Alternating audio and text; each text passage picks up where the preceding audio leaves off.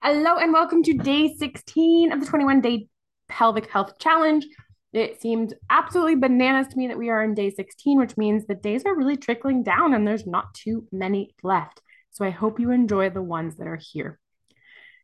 And today, what we're chatting about is what we call alignment or posture. And believe it or not, we're going to chat a little bit about high heels as well and how these all relate to your pelvic health when we're talking about alignment, I want you, you can think of it for today's purposes as essentially synonymous with posture. And though that's not entirely true, there's nuances between the two. Um, for today's purposes, again, that's kind of what we're going to focus on in just of, of like where your body is located in relation to the rest of it. And as corny as what I'm about to say sounds, and I know it sounds so corny, the absolute truth is what we say, which is the next posture is the best posture. Because when it comes to posture, being in any one posture or any one position for any length of time is just straight up not ideal. It's not how our body was meant to move because it's not moving, right? And so movement, switching postures, sitting cross legged, sitting properly as you think in a chair, standing one way, standing this way, just moving throughout the day into all of these different positions. That is actually what's ideal, and doing so as frequently as you can. Because again, if we stand, sit, whatever in a certain position for any like long length of time, then that's when we start to see kind of issues and dysfunction and, and adaptations that happen. And believe it or not, you may or may not know this, but there actually is not much in ways of correlation or research or evidence between posture and pain, which means if you have really crappy posture, right? Really rounded shoulders, your neck's all forward, not ideal. The truth is, we cannot say that there's causation that that that posture is causing your pain. But what we do know is that some of these extended postures, especially certain ones that really put stress and strain on certain parts of our body, they can again put some undue stress and strain on certain parts of our body. And we know that. And so I'm not going to get into super specifics of what your exact posture should be or ideal posture should be, because again, there isn't, and everybody's different. Uh, we're not all the same. Everybody's lengths, like limb lengths, are different. There's so many factors. And again, I want you guys to move throughout the day in various postures. So I'm not going to like say this and then this and then this is what it should be because you're never really going to see me as a, uh, the type of physio that's going to over cue or overcorrect posture. But that said, there's definitely certain things I highlight and certain things when it comes to alignment and when it comes to posture that you do want to be mindful of because it is going to affect how your body feels, moves, and how your pelvic floor can function. And before I get into exactly what that should look like, or not exactly, but like I said, those those highlighted kind of things that I like to focus on, I want to talk a little bit about some common postures that women do adopt that can be problematic and cause issues with their pelvic health, abdominals, glutes, that kind of thing. So the first is really common, especially, well, I find this common for all women, but especially for moms. And this is called hanging on your hip. And so, what hanging on your hip is, is when you're standing and you put all your weight on one side, you shift to one side, and then the other leg is just kind of out there. We often do this when we're holding on to something like a toddler on our hip. And what happens when you're hanging on your hip is essentially you're resting on the joints and ligaments there. You're not using muscle muscular control or stabilizer muscles to support. So you're resting on the structures, the joints and the ligaments. And that's really hard on those joints and ligaments.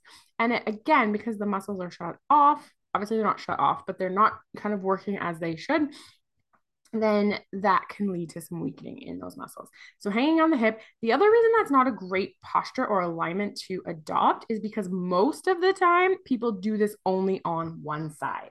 So, they always hang a hip on one side, never on the other. So, be cautious and mindful of that. Am I saying you can never do this? Of course not, right? Just like I said earlier, the next posture is the best posture. Of course, there's going to be times in your day when you kind of adopt that posture, but you don't want to stay there for any length of time. Similarly to hanging on the hip, we can do the same on our back or resting on our back. And so, what that tends to look at, say you're washing dishes at the sink. And so, resting on your back would be jetting your abdomen forward and resting on your lower back. And so, this is very similar when I was talking about hang on your hip, where you're resting on your joints and ligaments. Same's happening here, just at the back and again jetting your belly forward. So again if you're doing the dishes that would look like maybe your belly's resting up against the sorry for the dog barking she's a little bit in the witching hour right now. That would look, might look like your belly resting up against the counter and then again otherwise resting on your back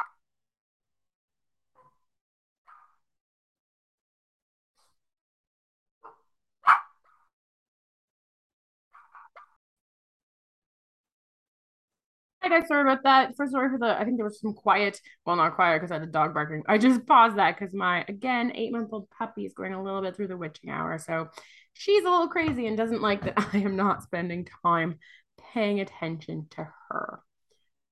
Anyway, back to the alignment and posture talks. We chatted hang on the hip, resting on your back, and then another common one would be tucking your butt or your tailbone under all of these can put some undue stress and strain on some of our muscles, including the pelvic floor.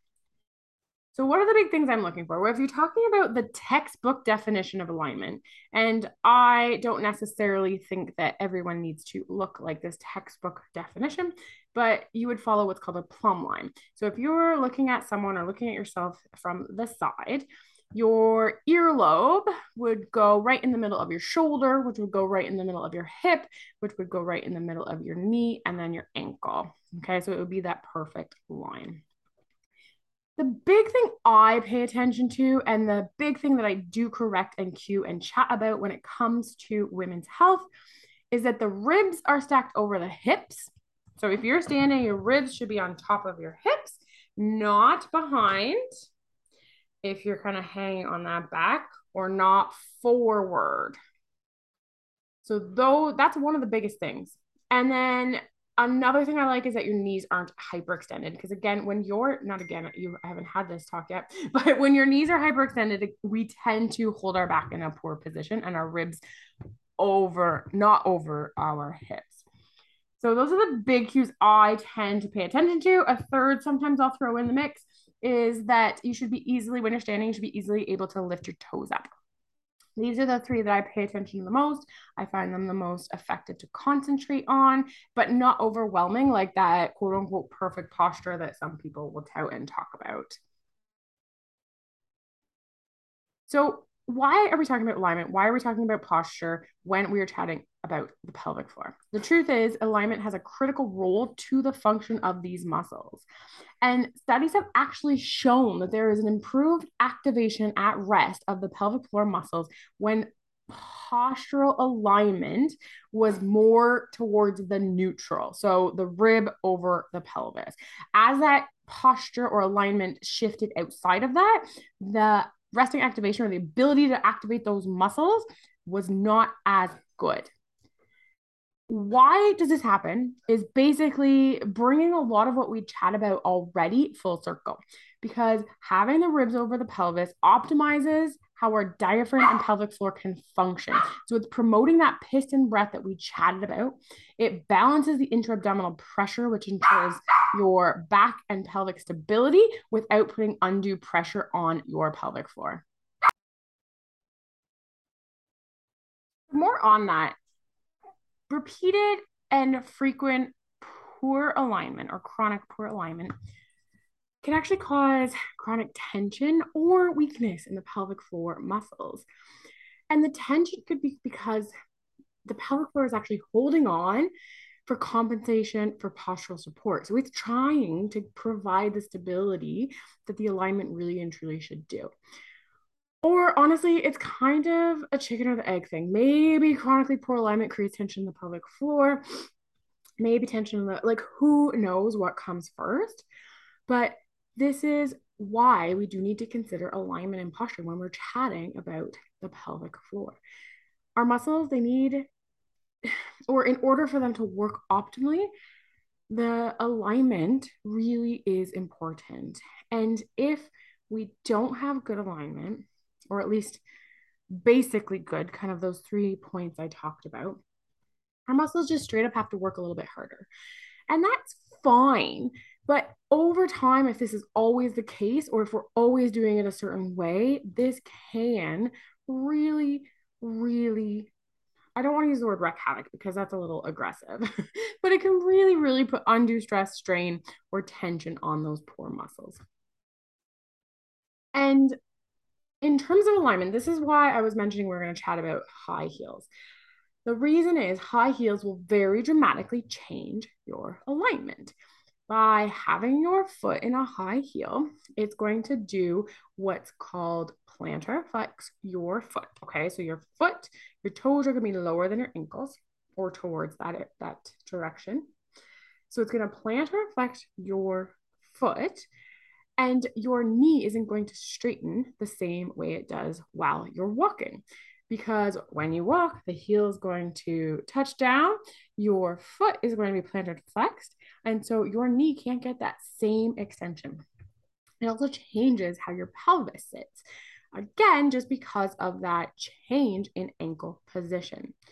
And the reason I'm bringing up what it looks like when we are wearing high heels is because studies have actually looked at the effect of certain ankle positions on both the resting contraction of the pelvic floor muscles and the maximal contraction of these muscles. In other words, they wanted to see was there a difference in our activity of the pelvic floor muscles when someone was in neutral, think barefoot, flat foot, plantar flex, think high heels, or what's called dorsiflexion, which is think um, like toes up on a plank where your heels are on the ground, heels are on the ground.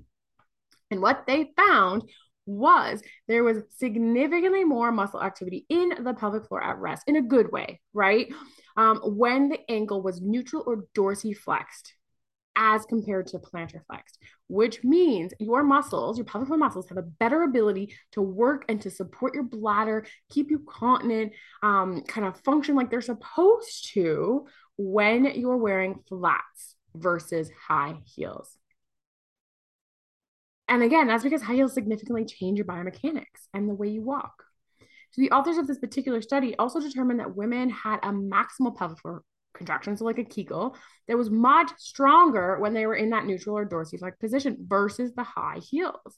And so this is important, you guys, and this relates directly to alignment, directly to posture, and directly to our pelvic health, because what it tells us is that wearing high heels regularly could exacerbate the exacerbate any current symptoms or actually potentially create some more symptoms if you regularly wear them. And kind of the reverse of that or or the next step of that is you could actually improve your symptoms by opting for a flatter shoe. Now, I am not saying you can never wear high heels. I wear the odd high heel. I enjoy it. I like it but I'm not wearing it every day, all day. And so, really and truly, we're talking about time here. The odd time, the odd day, couple like on your weekend, not going to make a massive difference. But if we are always, always, always wearing them, always, always, always in these positions, that's when we're going to start to see issues. And if you are someone that deals with a lot of pelvic health issues, incontinence, prolapse, whatever, tension, whatever it may be, then maybe that does mean you kind of skip those high heels even on that Friday night because maybe for you, that one night, that change in alignment will exacerbate your symptoms. Sometimes you kind of have to do a little N of one study and and check it out for yourself so that you know whether or not it's worth it. Risk reward. I say that for all sorts of things. Risk reward. So is it worth the risk? What you're gonna get, right? Is is wearing high heels worth the risk? But I know I kind of went a little bit on a tangent there, but like I said, I am going to repeat this just because of the risk reward thing. But I feel like the odd time really and truly is not going to make a difference. It's for people who wear it all of the time. So that's high heels, that's alignment, and that's how it relates to your pelvic floor. What I want you guys to do for the challenge today is I want you to be mindful of your posture. And essentially, I don't want you to get stuck into any particular posture. I don't want you to have to um like overanalyze what you look like. Oh my god, my shoulders are here. I don't want any of that. Ideal world, you guys are switching up your posture frequently. So, challenge 1 or challenge let's say like advanced level challenge, you are frequently throughout the day going into that next posture so you're not adopting one all day. Um, let's say the medium version of this challenge, I'm literally making this up on the spot, not the challenge pieces, but kind of the levels of it. Let's call medium um, kind of level of this challenge paying attention to if you're locking out any place on your body when you're standing or sitting. So when standing, again, that would be locking out your knees, locking out your back, or locking out your hip. So resting on that hip. So paying attention to if you do this and trying to actively not. So having that micro, micro bend in your knee and not hanging on your back or your hip those are the two main levels I'm going to issue today in terms of the challenge. I guess if I have a high, medium, advanced medium, I should have kind of an easy one. And so in terms of easy one, just pay attention. Just kind of bring awareness because awareness is the first step that we need to kind of address anything, whether or not it needs to be addressed. So, those are your challenges for today. Tomorrow is day 17. We're coming at near the end here, and I'm looking forward to chatting then.